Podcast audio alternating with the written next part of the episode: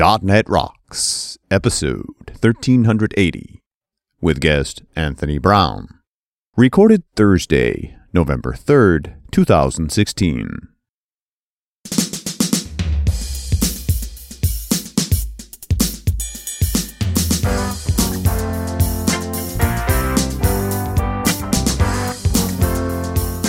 Welcome back to .NET Rocks. This is Carl Franklin, And this is Richard Campbell. and uh, we're here for another hour of .NET goodness and all things not .NET. You know, it, what's occurred to me lately, Richard, is the term .NET has changed. You know what it points to. It's a symbol, and it points to something totally different than it did just five years ago. Oh, no kidding. Yeah. Well, and we've been doing this show for, holy man, Yeah. 14 years. And it's funny, people still call me a .NET guru, but really what, you know, what that means is, um, you know, a C sharp VBNet developer that can go anywhere. My code can run anywhere. I guess. Yeah. I mean, Yeah. don't forget F sharp. Like there, there, Yeah, I only know C sharp and VB though. there's that. Yeah. so, There was also Eiffel.net back in the day. oh, there was a list COBOL.NET. actually. Yeah. Yeah. But it is funny how perceptions lag reality. Yeah. And well, the, you know, the fundamental change here is we were always presented as any language, one platform, Windows. and now it's a couple of languages, every platform. Yeah. What, well, at least three big ones. Yep, that's right. Well, uh, let's get started with Better Know a Framework. All right, dude. What do you got? So, if you're like me, Richard, you probably have a few entities on Azure. You're crazy. Yeah, I know it's crazy. Crazy talk. Who would do that? Who would think of that? But uh, have you ever tried dissecting your Azure bill? No, that's now talking crazy talk. So you can download a spreadsheet of microcharges, essentially, and it makes absolutely no sense whatsoever. No, because it's- unless you're deep in the internals of what these things are called internally and the services and how much they're, how much they charge you for usage and storage and all that stuff, it's not going to be um, easy to understand.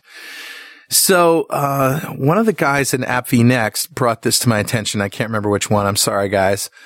But it's a website. It's an online tool that lets you track your Azure spending, optimize your costs, and govern your finances. And they claim that you can save at least 25%, maybe even up to 50% on your Azure bill, uh, every month. So if you go to azure-costs.com, Hmm. and I believe this is, this is a paid service, but you know, if the net result is you're saving money, it's worth talking about. Yeah, sure. Yeah. And, uh, of course, this is show 1380. Can you believe it? I can. So, uh, if you go to 1380.pwop.me, pwop.me, that'll get you there as well. And, uh, I, I haven't used it. Uh, Like most things I talk about, uh, they're interesting to me. But I would like to know if anybody out there is using it and if it actually works for you. It looks like it's, um, something I should take a look at. Well, not that my Azure costs are outrageous, but my customers, uh, Azure costs, they're always looking to save money, of course. There's also a piece here just about empowerment to have a third party looking at your numbers. Just yeah, so that that's just it. Yeah, some Yeah. confidence. Yeah, that's just it. I, I like the idea that some third party, like you said, who's not Microsoft and isn't a competitor to Microsoft, is actually looking at your bill on behalf of you and saying, "Oh, you know what? You could trim some fat here." That's interesting. Yep. Cool, man. Nice find. Yep. So, who's talking to us, Richard? Grabbed a comment off of show 1317, the one we did back in July this year, 2016, with Paul Stack when we were talking about cloud infrastructure. Right. And this particular comment comes from Chris Berthold. And Chris says, I totally agree that platform as a service is a great option, but I still believe you have to have those who understand what it is doing under the covers. It doesn't matter if you're using NoSQL or SQL Server, CQRS or straight CRUD, n-tier versus hexagonal architectures, synchronous HTTP versus async message queue brokering. Our understanding the hardware underneath helps you make good decisions towards problems. This is always true, right? Mean, It's the same way with the .NET framework or anything else. If you don't understand the plumbing you're sitting on, you're just asking for trouble. True. Uh, and Chris goes on to say, take the example of the AWS load balancer and HTTPS to port 80. A load balancer's job is to make sure that requests terminate successfully to a server. It has a data timeout. We'll usually retry if the timeout of the data coming back is shorter than the overall request timeout. This results in two requests if you have a long running request. The first one will be successful, and the second one will say data has already changed if concurrency or transactions are used. Mm. This is really easy if you understand how load balancers work. Can be really hard to figure out if you've never used a load balancer before. And of course, the beautiful thing here is you'll only run into this when you hit that time limit. So you won't hit it every time, right? If you've got a, if you've got a service that's running right on the threshold there, sometimes something weird will happen. Sometimes it won't. So I love this example because I have been tormented by such things. Yeah. Azure Service Fabric is awesome, but only we have the people that understand the actor model. As you lose those experts, you lose some of the capability for platform as a service to provide as much value. I prefer to be open to teaching as much as I can, but no lingo bingo is my reward. I like the lingo bingo. Yeah, lingo bingo. I mean, Chris, I don't see this as special to Azure or any other cloud service or anything else when it comes to complex development. You really do need to know what's going on under the hood. And if you don't respect that, you're going to get burned by it. It's, and it's I've been saying been that. I've been saying that since we started this stupid show in 2002 when wizards were all the rage. and, you know, the, if you don't understand what your wizards and tools are generating, you, you really shouldn't be running it. Yeah, and and it's it's a totally valid point. So this also, you know, if I if I read into this says the cloud and Azure are not silver bullets, right? They you right. still have to be responsible for what you run. Yeah. No amount of public computing can compensate for dumb. if you do dumb things and you make bad choices and you don't understand what's going on, you too can still be wrecked. The yeah. cloud will not save you. Yeah. Uh, regardless, Chris, thank you so much for your comment. A .NET Rocks mug is on its way to you. And if you'd like a .NET Rocks mug, write a comment on the website at .NETRocks.com or via any of our social media because we publish every show to Google Plus and Facebook. And if you comment there and we read it on the show, we'll send you a mug. I think that's good advice in general. Don't be dumb. Be awesome. you know? I guess that's true. Just be awesome. Everything will be fine. And uh, definitely follow us on Twitter. I'm at Carl Franklin. He's at Rich Campbell. And, uh, you know, send us a tweet. They toast up nicely. and uh, spoken from the guy who doesn't eat bread anymore. There right? you go. yeah. Well, uh, let me introduce our guest today. Anthony Brown is a consultant working at Compositional IT, where he helps companies build and deploy cloud ready applications built using functional first techniques and technologies with Azure and F Sharp. He's mostly interested in problems relating to IoT, distributed systems, and big data processing. Anthony is a big fan of writing systems that just work with the minimal amount of effort. Hey, don't we all? He's also the author of the book Reactive Applications with Akka.net. And when he's not writing code, Anthony can usually be found in the cricket nets or enjoying all that London has to offer. Tweet him at BruinBrown93. Welcome to the show, Anthony. Hi, Cole. Hi, Richard. Hey. How's it going over there? It's, yeah, getting into winter now, I think. So, uh... yeah, yeah. We're going to be there in January at the Excel Center for NDC London, you know, because it's the nicest time of the year to be in London. Yeah, exactly. Fantastic time of the year great conference as well, apparently. Yeah. Mm-hmm. Hey, do you have any comments on the comment? Comments on the comment. The comment Richard read? Yeah. So, I mean, I definitely understand that a lot of people are kind of hesitant to take on platform as a service solutions, given that, you know, there can be this sort of lack of understanding of what's going on under the hood. But at times, platform features are fantastic for just knocking up a really quick and easy prototype just to validate that an idea is something which could be run with in the future and potentially end up, you know, providing significant amounts of value. So whilst having that underlying infrastructure is a great thing, sometimes you just need to be able to ship something quickly and get it out there to see whether it's going to work. And I think platform is like the tool for that. Well, I, I also think it's the tool for a lot of production. And the reason I say that is because um, I think they do a good job. And Azure was what we're talking about here. I think they do a really good job of giving you just enough control, but not making you get down into the weeds, right? And that's what I like yeah. about it. I, I think that it, it's I, have never hit a roadblock using uh, Azure platform as a service that I couldn't overcome just by going into the dashboard and clicking a few things. But I am not going to disagree with Chris here either, right? He did need to, un- you do need to understand the platform you're running on and how it's going to behave, or you're never going to be able to diagnose problems. Correct. Yeah, but your problems should be in your code, not in Azure's code. And that's, and they do a really good job of shielding you from their code.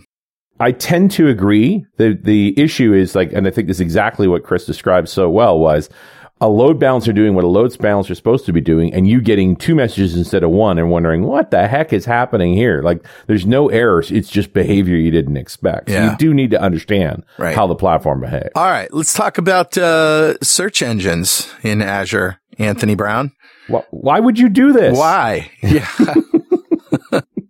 Well, well, I mean, why would you not, right? So it's one, fair enough. It was there.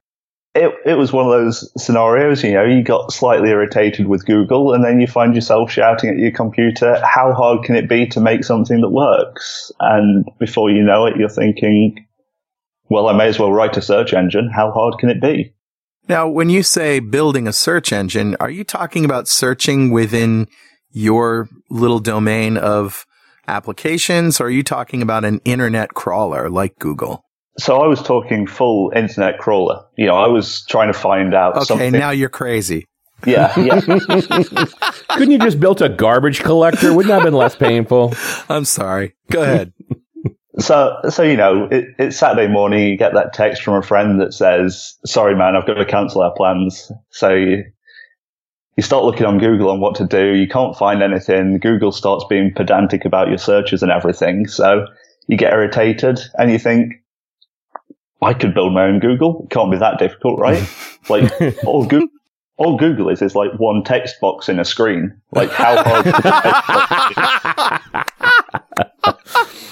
okay, from a UI perspective, I'm totally with you. totally with you, man. How hard can it be? I mean, there's only so much stuff that can go on behind there, right? Right. And, you know, I, th- I think what I hear you saying is that the, the annoyance factor just got too high. And by annoyance factor, I mean, you know, paid for ads at the top and things that are silly, you know, in the first couple of pages and not being able to find what you really want until page three, right? Exactly, exactly. I mean, if you want to hide a dead body, the best place to do it is in the second page of Google search results, right? Because nobody Right. ever looks there. so wouldn't it be easier to do a Google search and then just filter out the crap? I mean, that'd be the easy way, right? But, But that's like, not where's fun. the fun in that? I love this guy. this is great. We want hard problems on our Saturdays. Yeah. exactly, exactly. I'm kicking back with a shanty and I'm thinking to myself, you know, I need something to do because there's nothing on Netflix right now. Then figure that one out. There's always something on Netflix. And, you know, I think I'll just rewrite Google. There you go. Yeah, And and uh, and if I understood correctly, you did this with Azure and F Sharp. yeah, yeah. So I picked the things that I'm most used to using, which in my case happens to be Azure and F Sharp, and then tried to see what I could hack together in as little time as possible. All right. Let's dive in. Um, How'd you do it? So basically, I gave myself the weekend. That was it. I said I'm not spending any more time than that on it. Because As you do. as you do, right? Wow. And it was ne- it was never going to take a priority. Yeah. It, it came about because plans were cancelled. So if some new plans came up, you know, I might have been it might have been put on the back burner a bit. But I like I'd seen um, a few tweets about Azure Search earlier in the week and thought, sure, that that looks like it'll do some of the search stuff that I need. Uh, the clues in the name, really. Yeah, so thought, what does that let's- do? Let's I- give it a go. what does Azure Search do? So Azure Search is basically um, managed search service. I get a HTTP endpoint and I can send it a bunch of documents and say, index these. And then I get another HTTP endpoint and I can just say, give me some documents back that look like it might match this search query, Huh. which is basically exactly what you need in a search engine.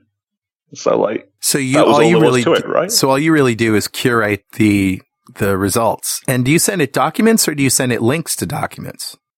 Uh, so I send it documents themselves. So I strip out or I download a file, strip out all of the content that I think is important, then ship all that up to uh, Azure Search.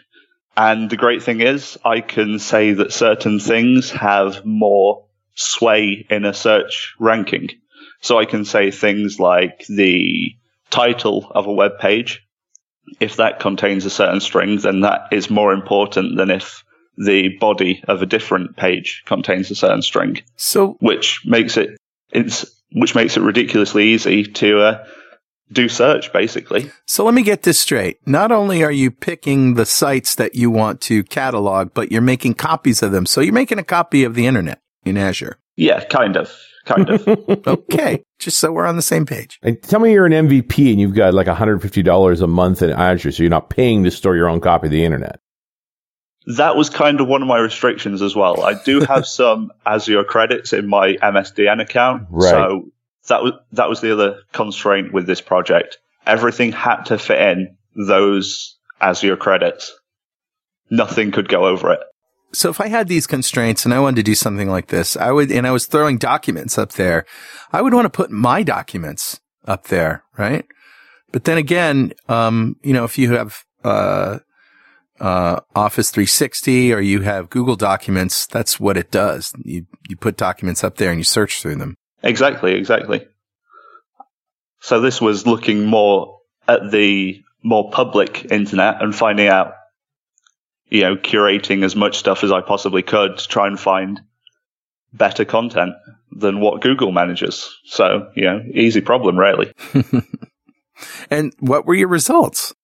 Do you use it? Well, so I, you know, there's a lot more of there's a lot more infrastructure around it than just Azure Search. There's tons of stuff which is powering the entire search engine. Okay. There's things like uh, Azure Web Jobs, which are continuously pulling down new pages and scraping on a daily basis. There's uh, service bus queues to find new or to distribute the new pages down to the scrapers. Uh, I've also got an MBrace mm. cluster set up, which is sat and once every day at like two o'clock in the morning, it runs the entire PageRank algorithm on whatever I've found so far. Wow. Okay. So does that mean you're constantly going back to the documents that you archived and checking to see if there's any newer versions of them and updating? Well, one of the great things about Service Bus for me was that it's got duplicate detection. So you can say if you get two messages within a given time span, just ignore the second one. So it turns out that you can set the message ID to be literally anything you want, which makes it really simple to do duplicate detection of websites. So in cases where you've got website A that links to B and then back to A, and back and forth like that, you don't really want to be indexing those constantly or pulling them down constantly because you'll just end up like effectively DDoSing somebody else's website, which is never a nice thing to do. Uh, so by using Service Bus, it meant that I was able to just cut out a load of the infrastructure that would have been required to stop myself from scraping the same pages constantly. And I don't imagine you went so far as to actually read the robots text file off the site to see what they wanted. Absolutely, I did. Yeah. Oh, you did. Because the great That's thing cool. about I did, I did because the great thing about F sharp is writing a parser in F sharp is one of the easiest things you can do. It's a few lines of code to just define an entire parser for this robots.txt file, and then it's just a case of checking to see whether the page that I'm about to scrape exists in this file. If it does, then I ignore the web page. If it doesn't, then I can go right ahead and scrape. Wow. Yeah. So are you talking about type providers? No. So this is just uh, the basic features of F sharp. Right. This is just using discriminated unions to uh, specify all the possible tokens that exist within uh, a possible file and then pause, or, and then using those tokens to uh, basically work out what I can and can't scrape. So based on your MSDN subscription and all of that, uh, how many documents are you able to keep in your archive? So currently I'm relying on the free tier of Azure Search, which gives me, I think, about 50,000 documents, which, it, you know, it's a pretty large amount, especially when you can scope that down to only running through certain websites, etc. Right. And only running certain pages or running certain domains through it. Right. So that gets back to the idea of filtering, filtering out stuff. And uh, that that seems to be where the real value is here. Yeah, definitely. I think a lot of the sort of problems that I've found when using Google was just trying to find the right sort of the actual right domains. A lot of like big domains in Google get quite highly publicized because of things like PageRank where everybody links to them.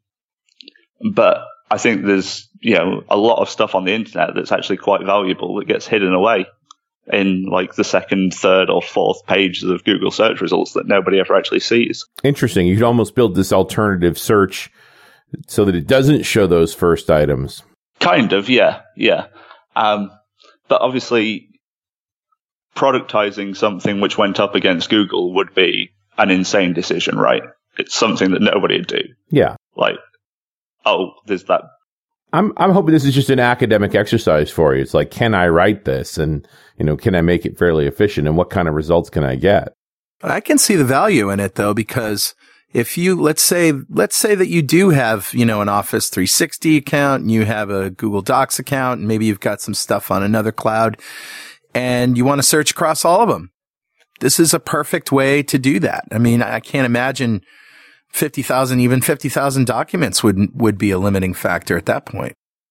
So, I mean, for me, it started out as a purely academic thing. And I think that was given away by the fact that several times during the actual development of it, I was sat there thinking, I, could, I bet I could just Google how to do this. which is like, it, it, I mean, that's never a great thing to say when you're trying to build a search engine that's comp- that's competing against Google, right? Yeah, it, that's both meta and recursive.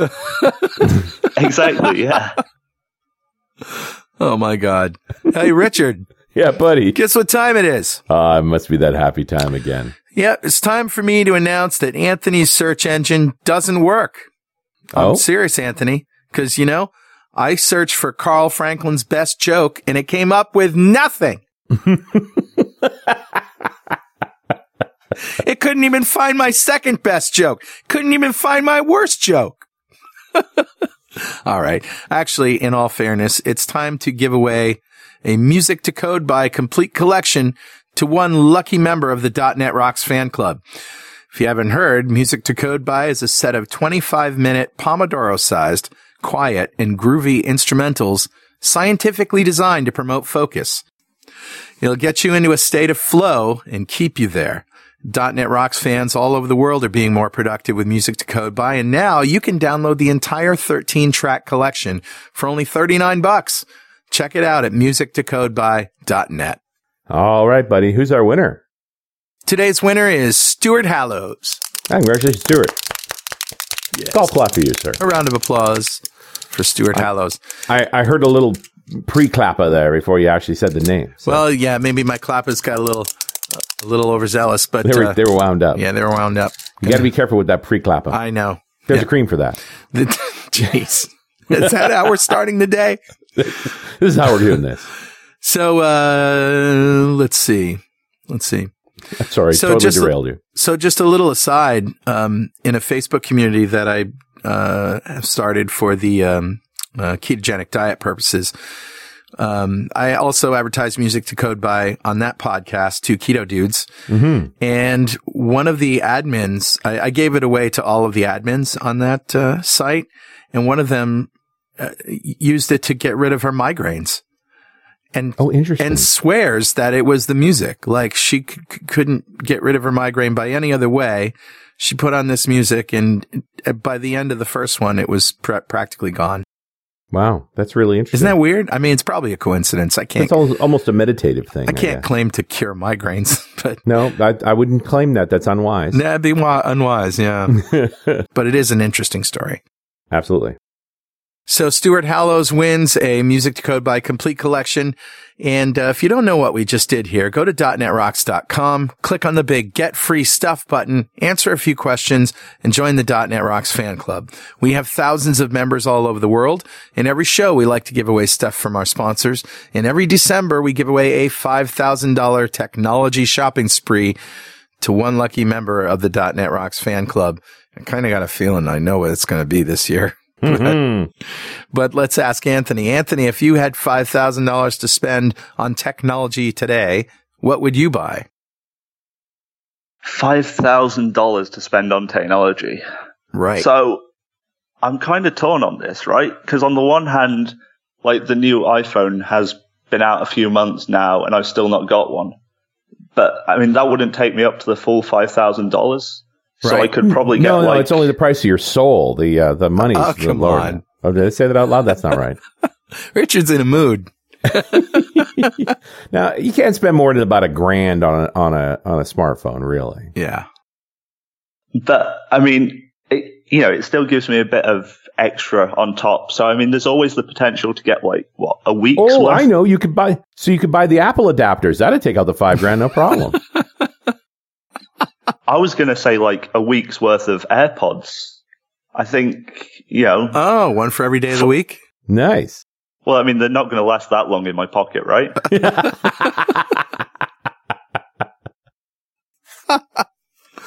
So what about the, um, the Surface Studio? Have you, did you see that? I did, yeah. Surface Studio does look nice. Very pretty.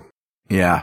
Very pretty. Yeah. I'd like one myself. I was going to say, I don't think you could really uh, go wrong with getting one of those. Yeah. It just seems like an artist device, right? Like the you know, uh, I've got a web comic artist in the house, so you know, in theory, that would work for her. She does have the Cintiq, which is supposed to be better than. It's definitely a recording studio device. That's yeah, I how can I see see you it. doing that. Yeah. And a live sound management. Yeah. Well, it's almost like it's the Star Trek console, right? Mhm. That you could put it down in that posture and then it's all touch and you can display what you need to on that. Totally So Star Trek. It's, it's a Star Trek console. So and now I'm tempted by it. But it's pretty expensive for a Star Trek console.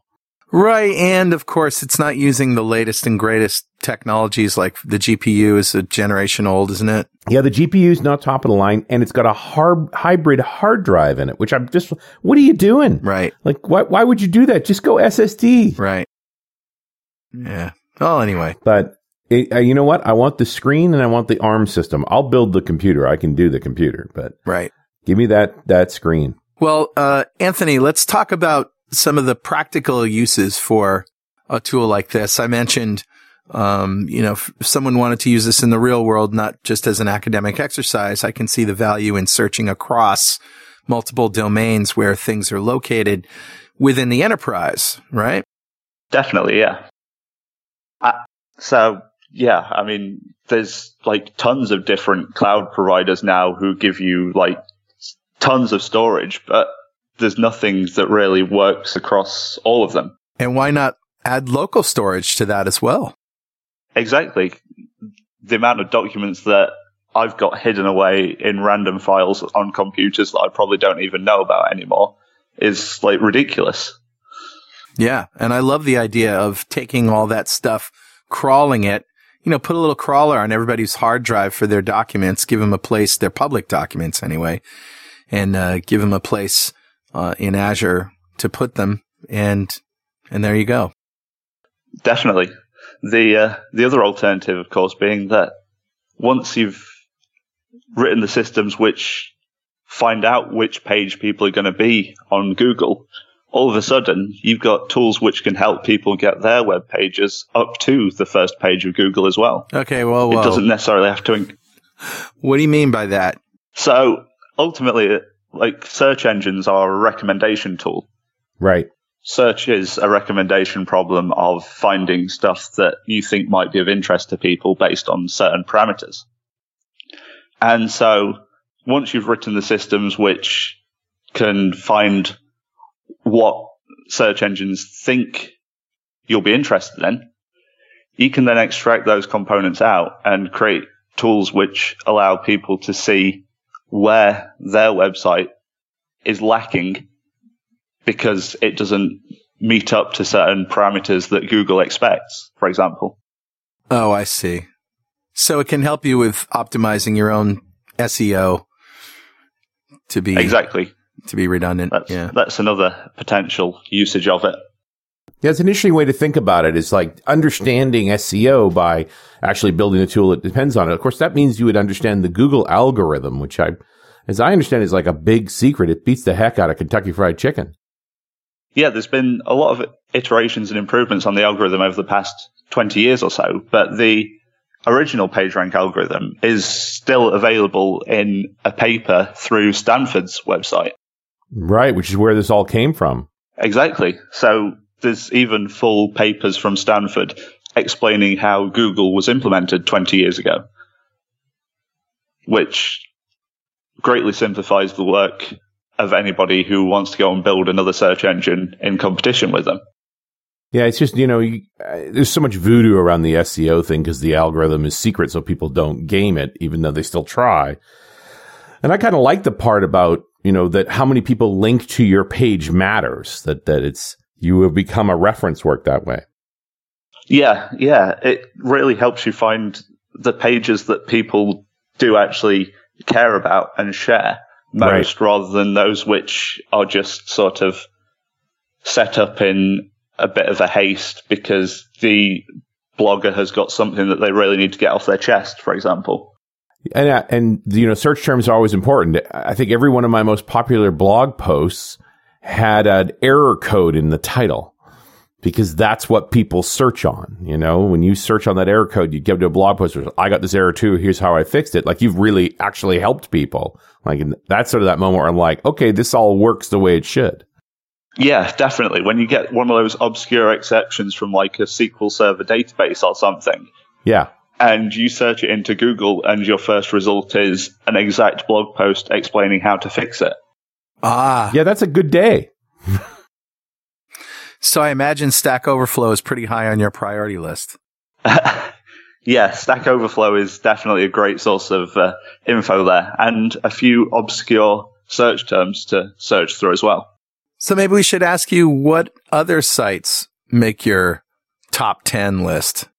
Uh, top 10 list of sites. So it's definitely got to be Twitter for one, right up there, mm, based right. on just the amount of information that people share through it. Some of it good, some of it, you know, not as good, but there's still tons of information in there. And links to resources. Exactly, yeah same scenario with websites like uh, Blogger as well, mm. where you've got just tons of people's content. And I think when I first started writing coding blogs years back, Blogger or Blogspot, as it was then, was the first platform that I used. So there's tons of great information out there that anybody can find easily. But finding more websites with a lot of in-depth content can be quite difficult Mm-hmm. Websites like arXiv for academic papers, they don't have the greatest UIs in the world, and it can be quite difficult to find the things that you're interested in. So that's why there's been tons of websites built on top, which basically just do search on top of this great database full of information. In terms of the rest of my top 10 websites, though, Okay. I'm not really sure I have a list of top websites that I tend to use on a day to day basis. Mm. It yeah. just tends to be whatever I discover and what rabbit hole I get taken down as a result of that first link click. Yeah. I, I know you're a fan of Akka.net. Does it play a role in this? No, there was no Akka.net in this at all in the end, which feels a bit weird to say. No it, yeah. developers were hurt in the development of Anthony's search engine. Yeah, yeah, it was kind of like Akka.net should be an ideal fit for it. Yeah. In that when it comes to writing a crawler, right. it's just a case of creating like a single actor per URL. And then you can massively simplify the development down there by letting actors deal with all the concurrency problems rather than letting Service Bus deal with it. But ultimately, the project started out really as a learning project to, to see whether it would be manageable to write a search engine in two days. And ultimately, the tooling that Azure gave me with all of its platform features was the simplest that I'd got. So it was just a case of using the tools available to me to get it done in as little time as possible rather than pigeonholing myself into one specific way of thinking, as might have been the case if I'd have just gone straight ahead with Akka.net. Yeah, right. It's got a particular way. But plus, I mean, F Sharp's parsing abilities are so powerful. And in the end, this is more about parsing than anything else. Uh, it's about things like information retrieval from text documents that exist all around the world. Yeah. Right. Where you've got to deal with different languages, different encodings. You've got to deal with people who haven't, you know, really got much experience with writing HTML, so might not have perfectly valid HTML as a problem. Oh, yeah. And before you know it, you've got a lot of stuff to deal with and never question. Well, let's go down the SPA rabbit hole, right? Here's a page that has no content on it until it's loaded dynamically. Parse that. Exactly. It's like for search engines, it's a real problem because, Oh, yeah. well, what, what do I, what's your actual content? What do I allow people to see in search results? Right. Well, and you also get into the game of people packing their pages full of words that are never displayed anywhere, but are good search terms. Uh, yeah. That's Yeah. annoyance number. It's, it's kind of like when you're a student at university and you've got an essay to finish off, but you're not quite at the word count. Yeah. That's right. I- So- I've finished saying what so I need to say of in each- 350 words, and the professor wants 1,500 words. Yeah. So you fill up your last lines with words written in white text on white paper. Or it's kind of like if you have a podcast and you basically figure out the gist of what the user is saying in the first 15 minutes and you have 45 minutes of filler. Who would do that? Nobody does that. I can't imagine that. Hey, as long as we're being meta. Yeah, okay. That's not this show. This is complicated. That's right. It is complicated. We need to keep talking. I'm, s- I'm sorry. Should we jump back on Azure Search for a little while? Because it does feel like this is a solved problem that there are platform tools for. Yeah. So Azure Search has been like the driving factor in actually being able to manage this. Right. I I ended up doing you know enough research to be dangerous on how search engines work, Yep. um, but not enough to know the pitfalls when going into them. Hmm. But by using Azure Search, it was like there's probably some people in Redmond who can deal with all of the problems which I might encounter. So I'll just let them deal with them. Because why would I want to deal with the problems like that? So then the bulk of your effort is purely focused on the parsing part, you know, going off and actually spidering the, the web and they're dealing with the storage and organization and in, in, indexing part. Yeah, yeah. It's basically a case of the th- thing that I needed to focus on was the thing which makes search engines relevant. In Yeah. that it's that case of doing the information extraction, picking out the relevant content, and then indexing that as easily as possible. Right. And they, and they take on all that. Cause I, I'm pretty sure Azure search was not built for what you're using it for. I'm, I'm just going to guess. I'm pretty sure it wasn't, no. But it turns out that it's got a load of really cool features as well, which can help with indexing, which I didn't know about until way too late. Nice. So it turn it turns out that I can just fill up like documents into blob storage and point my Azure search setup at this blob storage account and it'll just pull everything in automatically for me. And when you say blob storage, you're meaning like document DB? No, I mean actual Azure blob storage. Oh, wow. Okay. Hmm. Yeah, I can just fill it up with like HTML documents and PDFs and everything else. And Azure Search will automatically pull everything out of that that it thinks is relevant and then index it for me. Ah, Nice. yeah, very nice. So it- it's always a question of how you're assessing relevancy. Exactly, yeah. It, in this case, it was me trying to figure out the best ways of indexing the documents in Azure Search for me. Right. But for a lot of people, if they're just wanting to like get a very basic search overview of a bunch of documents that they've got stored across their internal network, if they can just upload them all into Azure Blob Storage, a few minutes later, they've got the entire thing searchable through Azure Search. And it's not like you can just pass the HTML file to Azure Search and expect to do a good job. Otherwise, it's, you know, the most common word's going to be, you know, angle bracket P angle bracket. So I got a question for you, and maybe a couple questions. One, uh, if you had more time and resources, what features would you have added?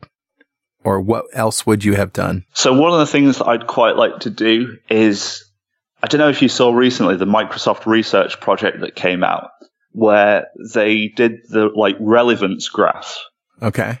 Of terms which are relevant to certain things. So, for example, you've got this ranking of company, software companies, etc. Mm-hmm. And using this new Microsoft research graph, if you were to say Apple computers, it would categorize it as a software company. Whereas if you were to supply Apple, it would categorize it as a fruit. Yeah. So it uses the surrounding context to better work out Right. what Right. it is you actually mean. And so that's got great potential when it comes to search engines for when you do things like, I don't know if you've ever seen any of the skyscrapers in London. They've all got silly names, Yeah. whether it's the cheese grater or the walkie talkie or the gherkin. I had a friend who searched for the cheese grater on Google and then was surprised when he was greeted with pictures of actual cheese graters. Sure. but you know what though? In the And no- search, you, uh, you learn to add a little context in your search phrases. You know, cheese grater, skyscraper, London, you know. Yeah.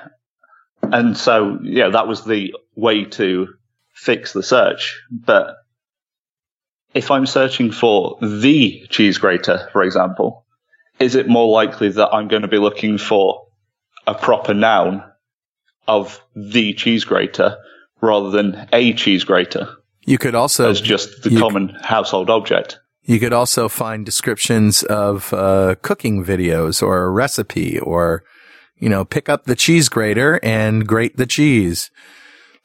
Yeah, it, definitely. There's a lot of potential for misunderstanding when it comes to computers, definitely. I agree. Context is everything. And just keeping a little bit of a memory for a certain amount of time.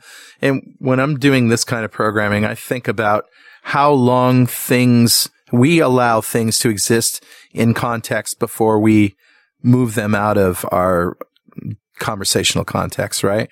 I mean, we're always surprised as humans when somebody continues a conversation that started two hours ago and ended you know, almost two hours ago and then just picks up where you left off. And you can usually tell from cues, oh, they did a context switch on me. But, um, you know, if, if you're having a conversation, let's say with a bot or some sort of engine, don't you think it should keep a couple hours worth of context around?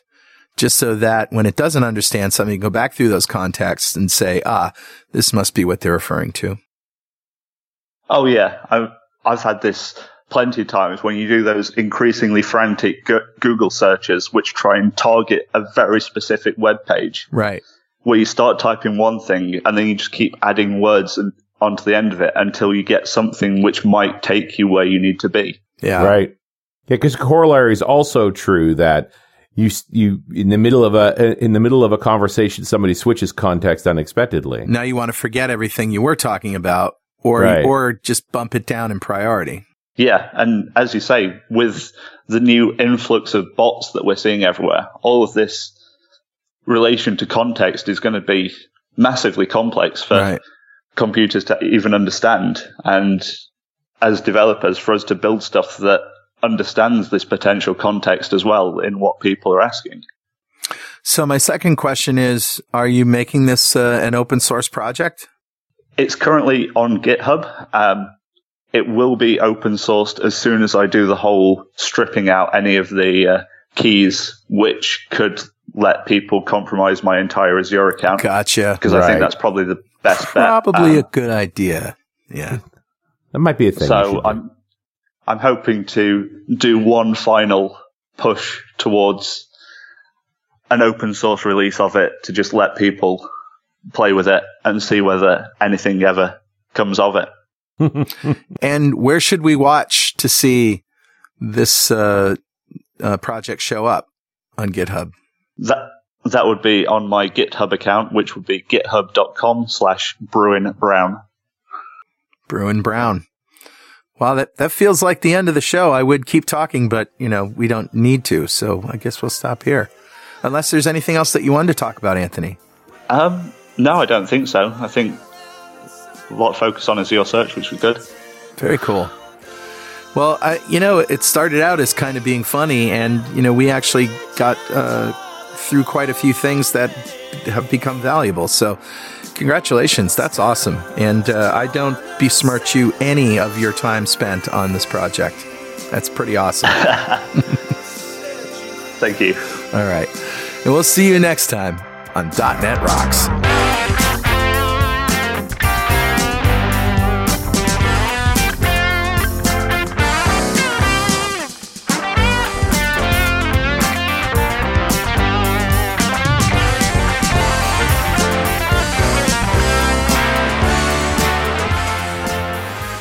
.NET Rocks is brought to you by Franklins.Net and produced by Pwop Studios, a full-service audio, video, and post-production facility located physically in New London, Connecticut, and of course in the cloud.